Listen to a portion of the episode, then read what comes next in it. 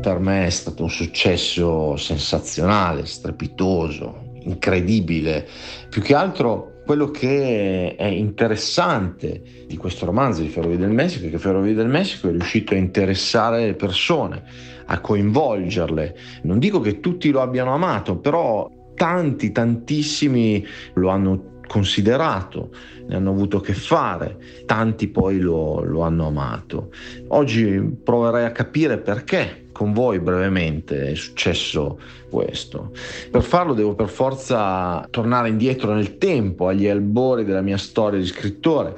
Io mi sono sempre definito uno scrittore del lunedì, ovvero quel che si dice uno scrittore della domenica, ma di lunedì, perché io di, di domenica lavoro, eh, dirigo un circolo di golf e quindi devo per forza, ho sempre dovuto per forza adattarmi a scrivere di lunedì. Diciamo che io ho impiegato circa 15 anni per provare a pubblicarmi i primi racconti, insomma, i, i, racconti che io avevo scritto. Io avevo sempre soltanto scritto dei racconti nella mia vita e questo libro di racconti che avevo intitolato Più segreti degli angeli sono i suicidi da un bellissimo verso di Milo De Angelis, non sono riuscito a pubblicarlo perché per vari motivi l'ho spedito a tutte le case editrici possibili e immaginabili, ho spedito i singoli racconti alle riviste, insomma non ce l'ho mai fatta. Però sono riuscito riuscito ad attirare l'attenzione di Giulio Mozzi, il quale quando ha avuto la possibilità di pubblicarmi lui, quando lui ha avuto una collana editoriale che si chiama Fremen per Laurana Editore, mi ha chiesto un romanzo e da lì è nato poi Ferrovie del Messico, io di fatto ho scritto per lui. Inizialmente il libro era stato prenotato in 168 copie dalle librerie, quindi un disastro. E poi cosa è successo? È successo che naturalmente vabbè, sono uscite recensioni favorevoli su tutti i quotidiani nazionali, però insomma quelle bene o male escono per tantissimi romanzi, non è che soltanto Ferrovie del Messico, è vero che sono uscite veramente su tantissimi quotidiani e tante recensioni entusiastiche. Però quello che è successo veramente è che il romanzo ha iniziato veramente a coinvolgere i lettori e librai e a entusiasmarli e da lì poco per volta hanno cominciato a studiarlo, a consigliarlo, ad analizzarlo, ad amarlo e quindi è partito tutto questo passaparola partito un passaparola che è stato sostanzialmente decisivo. Poi è stata la stagione, è arrivata la stagione dei premi, ne ha vinti veramente molti, stato, ha vinto il premio Mastercard Letteratura, è stato eletto libro dell'anno dalla trasmissione Fahrenheit del Radio 3. Poi naturalmente è arrivato il premio Strega, è stato presentato al premio Strega da Alessandro Barbera, infatti ha avuto delle prese di posizione favorevoli dai lettori più disparati, da Barbero a Giovanotti, ecco.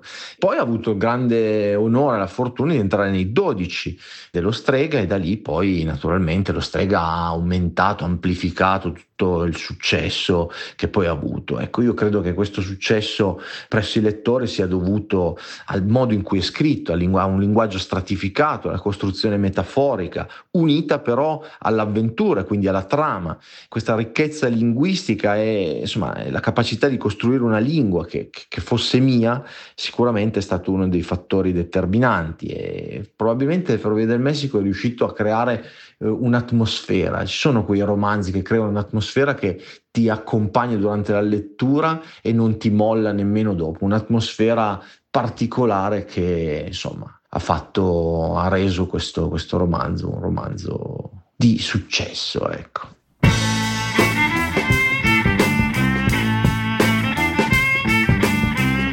Questo è Timbuktu di Marino Sinibaldi, un podcast del Post che parla con i libri.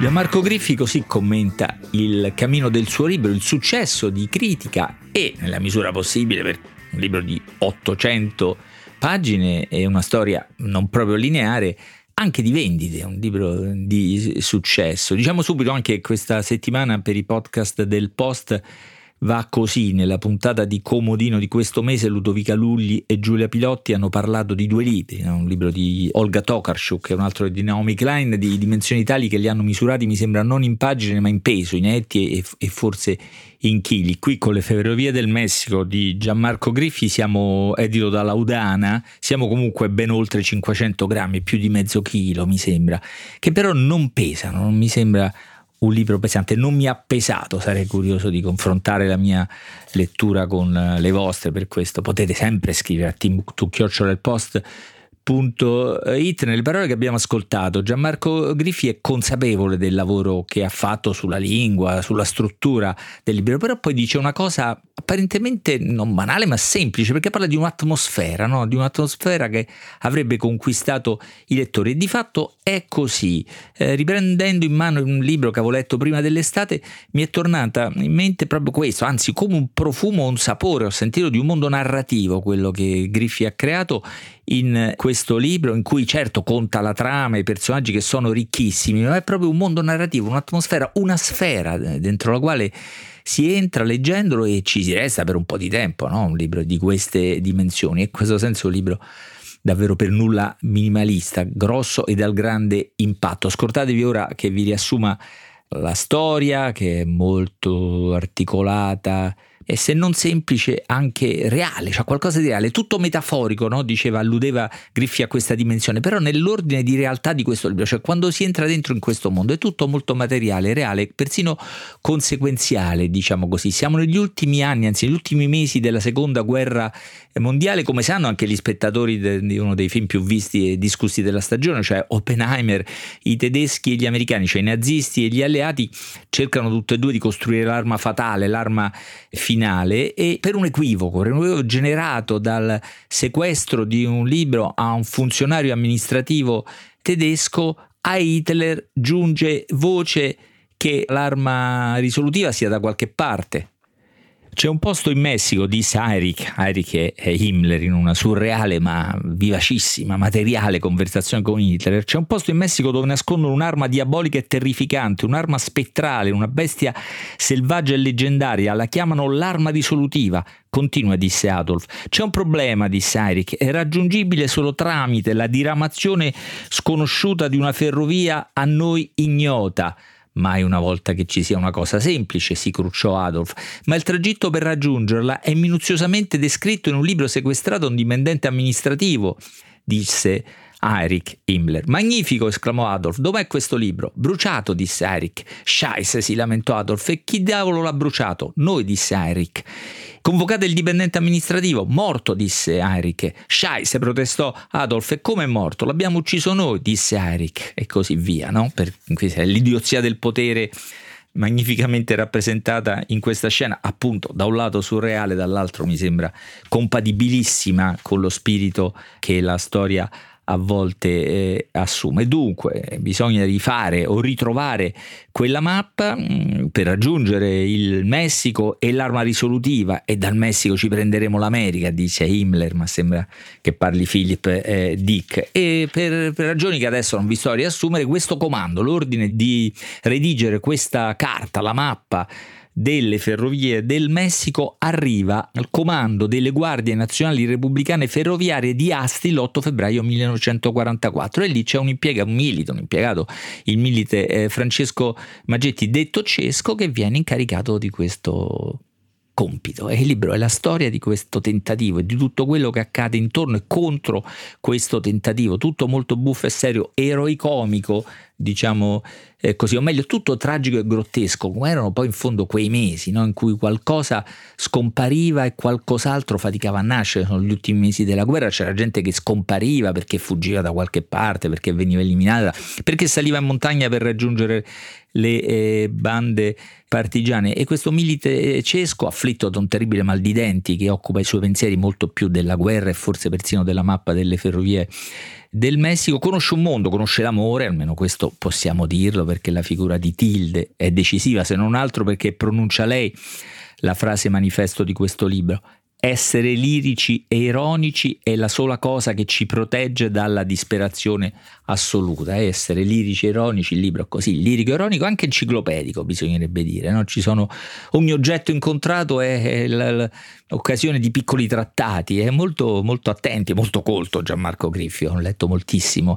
e fa l'enciclopedia che so, dei poeti morti, anzi dei poeti suicidi o quella dei diavoli, dei demoni, ma non proprio dei demoni, dei demoni, come dice dei demoni mm, di quart'ordine, dei diavoli bacatelli, demoni delle chiappolerie, del non nulla, delle cazzate, delle inezie, delle micchionerie, delle cose prive di interesse, i demoni delle cose futili, i demoni dell'insignificanza e delle stronzate, piccoli demoni da niente. E c'è poi l'elenco di questi demoni. Non sono divagazioni, sono un po' le tappe narrative anche del viaggio, no? dire necessarie del viaggio eh, di Cesco e costruiscono appunto l'atmosfera del libro di cui eh, si diceva e lo fanno assomigliare essenzialmente a un grande gioco. Eh. Marco Drago nella postfazione cita Thomas Pynchon, il grande un po' misterioso scrittore americano che ha costruito libri simili e se dovessimo prendere sul serio i segnali in effetti ce n'è uno perché nel libro compare la famiglia Tur un Taxis che è la famiglia protagonista segretamente di un capolavoro di Thomas Pynchon che è l'incanto dell'849 ma magari è tutta una coincidenza sarebbe bellissimo se fosse così e sicuramente al libro va lasciato questo aspetto, l'aspetto di un grande, di un grande gioco dove tutto si mescola, eh, tutto, eh, pensieri alti, bassi, è tutto molto veloce, non ci crederete, ma il ritmo è persino troppo serrato tra cambi di identità, di epoche e di punti di vista. Dopodiché, come in ogni libro, specie in libri così ampi e pieni di cose, un lettore ci trova cose diverse. Io ci ho trovato tre cose serie in questo grande gioco, eh, divertendomi moltissimo. La prima è l'idea dell'idiozia del potere, no? quella che appunto si trasmette tra Hitler e Himmler, anche quindi in una situazione tragica, serissima, l'idiozia del potere. Il secondo è una rappresentazione particolare, magari laterale, ma in realtà profonda di quello che accadeva in quei giorni, in quegli anni, in quei mesi, nella fine tragica insieme grottesca del fascismo. No? Qui siamo nella Repubblica di Salò, quindi c'è, c'è, questa fine senza dignità e anche senza serietà. E poi c'è un aspetto particolare, è un racconto mh, picaresco, no? perché tutte queste persone, tante figure che appaiono più o meno comuni che accompagnano il racconto, in qualche modo continuano la loro vita in uno dei momenti più tragici della storia. La loro vita continua con le bassezze, le miserie, ma anche la bellezza, le avventure, i sogni, i desideri. No? C'è una poesia, una bellissima poesia di un grande poeta, W.H. Oden, che guardando un quadro di Bruegel in cui c'è la, la caduta di Icaro, e quindi una delle scene più fatali del mito, commenta quel quadro perché mentre Icaro cade c'è gente che continua a lavorare, i contadini coltivano i campi e eh, le navi vanno eh, per mare, questa specie di distrazione, indifferenza, ma in realtà è una specie di convivenza che fa da sempre eh, la qualità eh, della vita umana. A me sembra che col suo cammino a zigzag le ferrovie del Messico finiscono un po' da queste parti a raccontarcene.